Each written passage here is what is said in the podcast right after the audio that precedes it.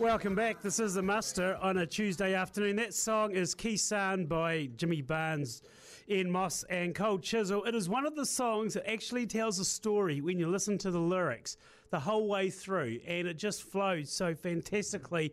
It's also a bit of a pub anthem as well. Uh, no matter where you go in Australia or New Zealand, you're bound to hear that on a playlist sooner than later. Andrew Welsh out of Twin Farm Genetics joins us. G'day, Snow. How's Sigs? Yeah, ticking along really good. We've got a uh, lovely sunny day out here, Waimea Valley today. Isn't it a cracker? Oh, it's a ripper here. Can't believe that we're um, in that late autumn, early winter stage. Um, but yeah, we're loving it. We need this extra growth, so bring it on. Have you started putting reels up yet? We have, yeah. We're back into that punishment, just getting going with um, starting to slow the ewes down, splitting blocks in thirds and that sort of thing, um, and training hoggets onto a hot wire. So um, we're starting that winter mode, but we're putting off as long as we can because where you guys are situated in the Waimea Valley snow, you actually had it pretty harsh um, not that long ago when we talk when we think about it. Yeah, yeah, we're sort of a wee bit on the back foot um, with that, that dry coming through that autumn. Um, we sort of sacrificed our kale paddocks a bit to uh, put weight on lambs and finish lambs, um, which is sort of coming back to bite us a wee bit now. Uh, we've put urea on them um, earlier on, and they are coming back and looking really good again. But they're just they're never going to have those that big yield potential that um, you sort of bank on to get through the winter. But getting the lambs on the kale, you reckon it vindicated you vindicated your decision to do that? It definitely worked. Yeah, it saved us selling um, a lot more stores. Um, so I, I, was very happy we did it because you get stuck with those lambs that they're they're too good to sell as stores, but they're not heavy enough to kill. So yeah, we put those out, spread them out on the kale at about 30 to the hectare, um, and then just slowly kill them as they come off. But uh, yeah, you always want to get them off a bit sooner than when they're ready. Do you carry any lambs through the winter for a winter contract or anything? No, I don't. I, I sort of have the policy that we're in the, the breeding the lambs. Um, yeah, by the start of April, we want them all gone and uh, look forward to next season. How's everything else going on the farm at the moment? I mean, um, like you say, the weather's like this, you can go about your job and, uh, yeah, not don't have to wear the woolly hat for too long in the morning. No, but I, I hear the forecast a bit changed tomorrow, so we're enjoying today. Uh, we've got the uh, bringing some snags down off the hill. Uh, we're a wee bit late, but uh, yeah, we're busy getting them out of all the hinds and giving them a drench and uh, get them in their winter routine. Um, and hoggets and that, as I said, we're starting to train them on a hot wire. They've all got the ram out with them at the moment. They've been out uh, about 12 days today. So uh, they're about halfway through what we're giving them. We're giving them about 26, 27 days. Um, but they're all looking good. And um, yeah, we actually used teasers this year over them. It seems to have had a really good effect. There's a lot that have come on in the first sort of 10 days. When you're training on the hot wire, how long do you do it for? Because everybody's got their methods for doing it. Yeah, everyone's got their own theory. I, I sort of go with the theory of uh, don't put too much pressure on them to start with. Use three wires, and I actually just fence off a small corner of the paddock. So they only have about a, a sort of 30 or 40 metre stretch of fence to come up to. Um, and they're not encouraged to, yeah, rush into that corner. The only downside is if you want to move them out that gateway next time, uh, make sure you don't set your hot wire up where you need to move them through because they will not go there next.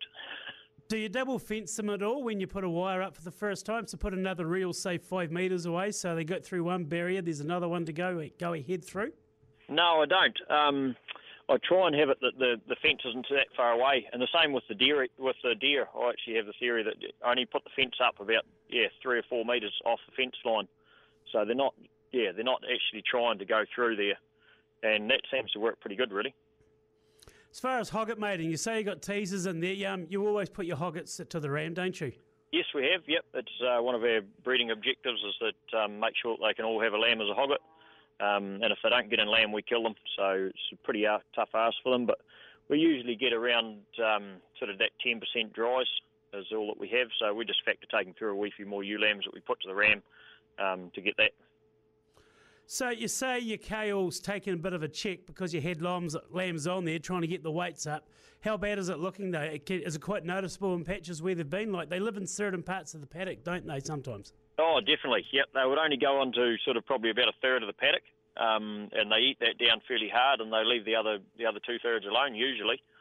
Um, which, yeah, it looked quite good at the time, but now that you're sort of looking now and, and doing your winter budget, you're realising that they probably ate more than what you should have. But uh, we, we've made, never made so much baleage, so we'll be right. We'll get through. Um, yeah, we're just enjoying the ewes having sun on their back and going through. They've got great condition on them going through at the moment, so onwards and hope and hope we have a, a nice mild winter. There seems to be a lot of baleage and supplement around at the moment, and that's always a good thing. Yeah, definitely. Yep. No, it is. Uh, what else has been happening? Um, well, as I say, we're getting on to a bit of spraying of gorse and that sort of thing. Um, we've finally got all the uh, silly wee stud mobs all rounded up, so that's always a, a great tick list for us. Uh, I think we had a count up, we got up to 27 different mating mobs there. That's right, I remember that. That was without the hoggets, so um, yeah, we've finally got them all boxed down now, and we've got our second cycle rams out, so yeah, life's a lot easier around Twin Farm at the moment. Just being so intensive, having all these mobs out, um, do you think it obviously works well for you the way you do it, though, or you wouldn't do it, I suppose? Well, it's it's all about accurate data recording. Um, yeah. DNA is getting there, but it is a large expense to set up in your first year um, because you've got to go through and you've got to DNA all you use as you go. So we're slowly working that in as we go through, and um, eventually that will be the ultimate.